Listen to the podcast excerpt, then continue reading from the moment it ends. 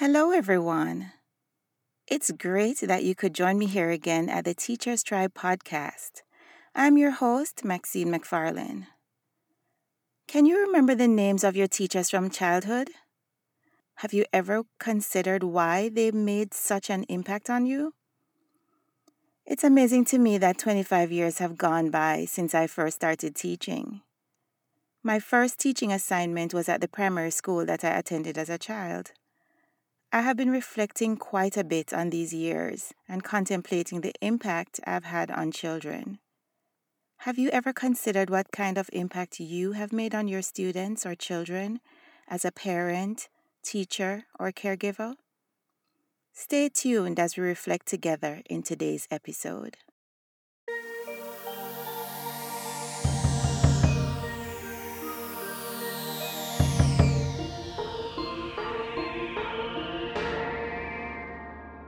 I mentioned earlier that I taught at the primary school that I attended as a child. I will always remember the joy and pride I felt to have been hired to work there. I must admit that it was initially somewhat intimidating to be working with some of my former teachers. Let me share a funny story about how I ended up with my first teacher at that school. I was about seven years old when my mother took me there to be registered I had just completed grade two at my previous school and was really looking forward to moving on to grade three. I remember being in the office and someone gave me an informal entrance assessment. Now, in my mind, I believe I was placed in grade two because I couldn't subtract. Well, that's what my that's what I can remember. See, I remember being asked something like, "What is nine subtract three?" Oh, how I wish I had said what I was thinking. Because in my mind, I was saying, that really looks like a takeaway sign. Unfortunately, I opted to respond, I don't know. I can't remember if I was very disappointed with this placement, but I remember how much I loved my new second grade teacher, Mrs. Burke. I will always remember that she was my advocate. After only two weeks, she decided that I could no longer remain in her class. And that wasn't a bad thing. She went to the principal and requested for me to be promoted to grade 3. I believe I visited her every day during my lunch break that school year. I also can't remember anything she taught me during those two weeks, but I certainly remember how she made me feel. Years later, when we worked together, the tables were actually turned, and I provided training, and she became my student. We had a good laugh about the situation, and it was a special experience for us. In her words, the teacher has become the student, and the student has become the teacher. She certainly made an impact on my life. Making meaningful connections with the children in our care is important. It wasn't easy to leave my new friends and wonderful teachers in grade two. Coincidentally, my new teacher and I had the same surname. Although I didn't know it at the time, I discovered many years later when I went back to work at that school and I was going through some records in the office. That's when I realized that she was doing her internship the year I was her student. The greatest memory from that year with Miss Hutchinson was the model community that we built as a social studies class project. We reused containers and items that we brought from home to create this project. Every student in our class created at least one item in the display, and we proudly pointed out what we made to anyone who came to visit. Whether it was a building constructed out of a toothpaste or a soap box, or a tree that was drawn, cut out, and glued onto the board, we eagerly describe the various components and their importance in the community. We were very protective of, of this project and were quick to tell other visiting students to look but don't touch. It was a lot of work, but we learned so much without even realizing that she was actually teaching us social studies concepts in the process.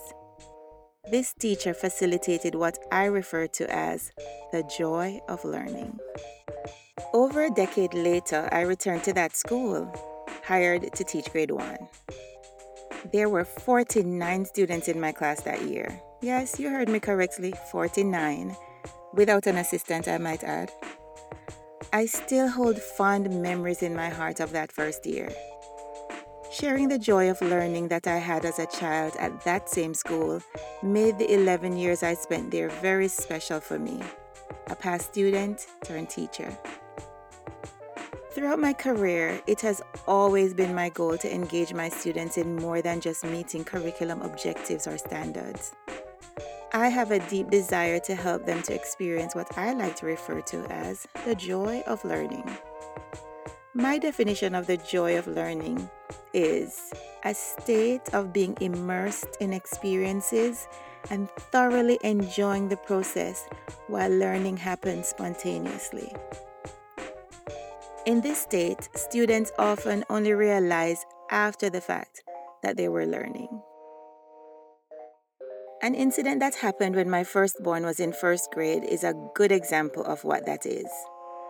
It was very early in the first quarter of the school year, and I was teaching fourth grade at the same school. We had only moved to North Carolina a few weeks before, so I had a parent conference with his teacher. She told me she was in the process of doing running records and she would get to him the following day.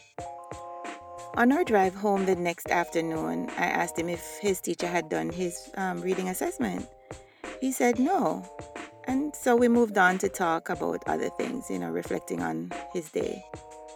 A couple days later, during our usual catch up talks in the car on the ride home, I asked him again about the testing I was surprised when he once again told me that he hadn't been tested. I was anxious to find out his reading level because he was in a brand new school system and I wanted to know where he was when compared with the established benchmarks. I asked him a few more questions trying to determine if he was sure that he hadn't been tested. He casually remarked that the only thing his teacher did with him was to call him over to her table to read some books and ask him some questions. Oh, how I wish that all students could have that same experience. He felt that he was simply doing something he enjoyed and was free from the stress that assessments often create. I must confess that I regret the times that I have lost focus on that important element because I was caught up with testing and the demands of covering the curriculum. I have been blessed over the years to have former students come back to visit me. I would like to believe that I somehow managed to be the facilitator of the joy of learning for them, and that is why they chose to return. Maybe I should start surveying my students to collect some data about how I do that. That could be something I collate for a future episode. Now, I invite you to reflect with me by considering three questions. I hope you'll use them to examine your impact on those in your care. These are the questions that I have used as I reflected on how I've created the joy of learning, or at least facilitated it. So, my first question is Do my actions show that learning is enjoyable? I'm aware that personalities impact our teaching styles and interactions with children. As an important adult in a child's life, what have we done to highlight the fun in educational experiences? Do our eyes light up? Is there a change in the pitch of our voices? Are lessons and learning activities mere tasks on the to do list? One of the highlights of this unprecedented school year in my classroom was called Paleontology Day. This was actually the brainchild of one of my coworkers who generously shared the idea and some resources with the rest of the team. We were teaching a unit about fossils from our English language arts curriculum, and the students were very interested in this topic. They were introduced to a variety of both fiction and nonfiction texts and other resources that they enjoyed gathering information from. It was amusing to hear parents' reports about the vast amount of information that their children were providing about what they were studying. I must admit that the information overload for the parents had, that they had to endure was exciting and a moment of sorry, not sorry for me. It took quite a bit of effort on my part to make Paleontology Day happen. I purchased hats for each student to help them get into the role of being a paleontologist. I did a mini classroom transformation to set up five different excavation sites where students dug for fossils. You can check out photos from that day on my blog at theteacherstribe.com. A few days before the big day, students were organized into groups and they collaborated to come up with names. I encouraged them to use their creativity to come up with names that reflected the focus of the unit of study. And this is what they decided on. The first group called themselves the Miners, another group, Excavation Crew, the third group, Fossil Hunters, fourth group, Digger Nation, and the fifth group, Bone Kids. Quite creative, I would say. Before leaving for the weekend, they were also tasked with using the paleontology paleontology crew checklist that I provided, and they would use this checklist to gather tools and pack their toolboxes and bags in preparation for the excavation. They had learned about the different tools that paleontologists use on excavation sites as well as in labs. I could see their excitement mounting. They were totally blown away when they arrived on Monday morning to find caution tape hanging from the doorway of their classroom. We turned off the lights and took a virtual flight. We got on our airplane and flew to Lyme Regis in the UK. They thoroughly enjoyed working as teams and digging through containers filled with sand, finding different fossils that were buried there, sorting them, and drawing sketches. They took turns in the roles of excavator, transporter, organizer, and topographer. Thankfully, two parent volunteers came in that day to support me with supervision and help to serve what I call dirt snack. That's another piece of making um, learning fun. The ingredients for the dirt snack were vanilla and chocolate pudding, crushed Oreo cookies, and animal and footprint crackers. I'm quite sure that this second grade memory will linger in the minds of my students, as it will in mine. Graphic organizers were used to capture different stages of this experience and was later culminated with a personal narrative about finding fossils. The students wrote some very interesting stories, and it was all based on their first hand experience even though it was an imagined experience of flying to Lyme Regis to dig for fossils. Now, I realistically cannot create this large scale learning experience every day or even every week. The takeaway, though, from this experience is the idea that I can make regular lessons exciting by just being creative. I think of a former instructional assistant that worked with me some years ago. She is a passionate and energetic educator who would stand on a table and pronounce, Hear ye, hear ye, just before our weekly spelling test. That simple act elicited smiles and giggles and made our students more relaxed during an assessment. It was something exciting to look forward to. I'm happy to know that this former instructional assistant is now a certified teacher, and I'm sure she still facilitating the joy of learning in her students today. The parent of one of my past students from several years ago recently sent me a message asking for the name of the song that I used to play before an assessment.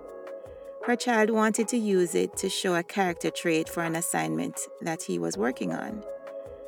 I would play Kenny Rogers' The Greatest to get my students mentally prepared and also as a source of motivation it obviously made an impression because so many years later, he still remembered it and was now asking about it to include in a project. When my boys were younger, they would do summer school with me. I became a teacher parent every summer. And we would do this in order to minimize summer slide and prepare them for the upcoming school year and their new grade level. I could tell that they didn't initially appreciate it and would rather be doing something else during the hour, it was just one hour that we set aside each weekday for formal learning activities. Talking with one of them about that recently, I realized that they actually enjoyed it because we found ways to extend their learning beyond what was in the books. My oldest son remembers reading a passage about golf and had additional questions related to what he read about the Masters.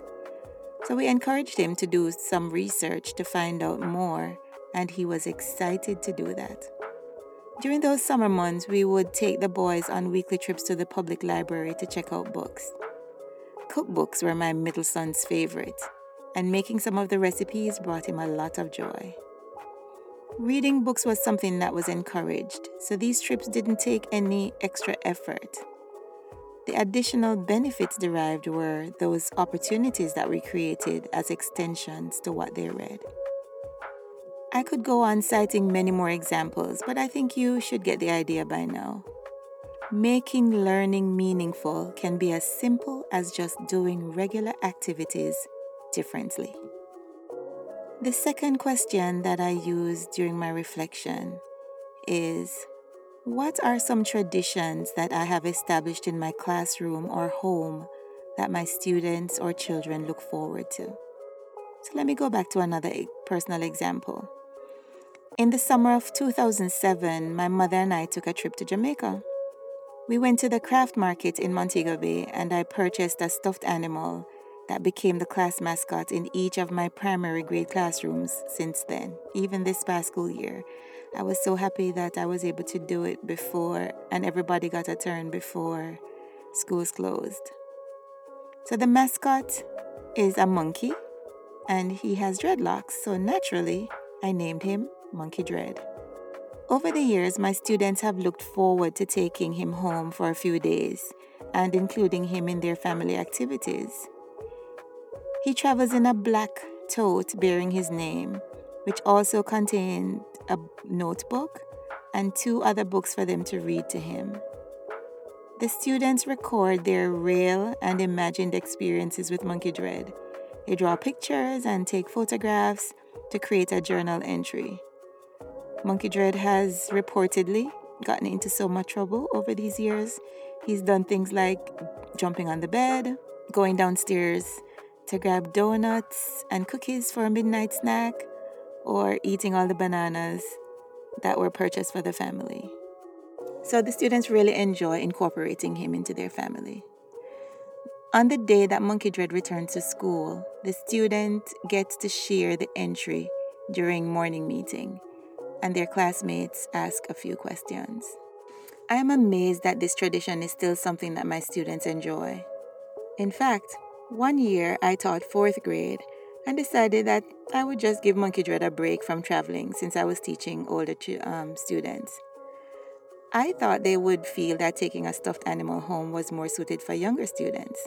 Well, I had previously taught some of these same fourth graders two years before in second grade, and I was surprised when some of them asked about Monkey Dread and if they were going to take him home. I reflected on why this simple activity, which has now become a tradition, has been so impactful and exciting for my students over the years. I believe there are a number of reasons. This tradition allows each student to be the main character in their own story the star of the show. There are no grades attached to, to this assignment, and the students have autonomy about what they create and how they present it. They get to use their imaginations, infuse humor, and demonstrate the character traits of responsibility and creativity. I think this is a recipe for facilitating the joy of learning. I want to point out that a lot of learning actually takes place during these adventures with Monkey Dread.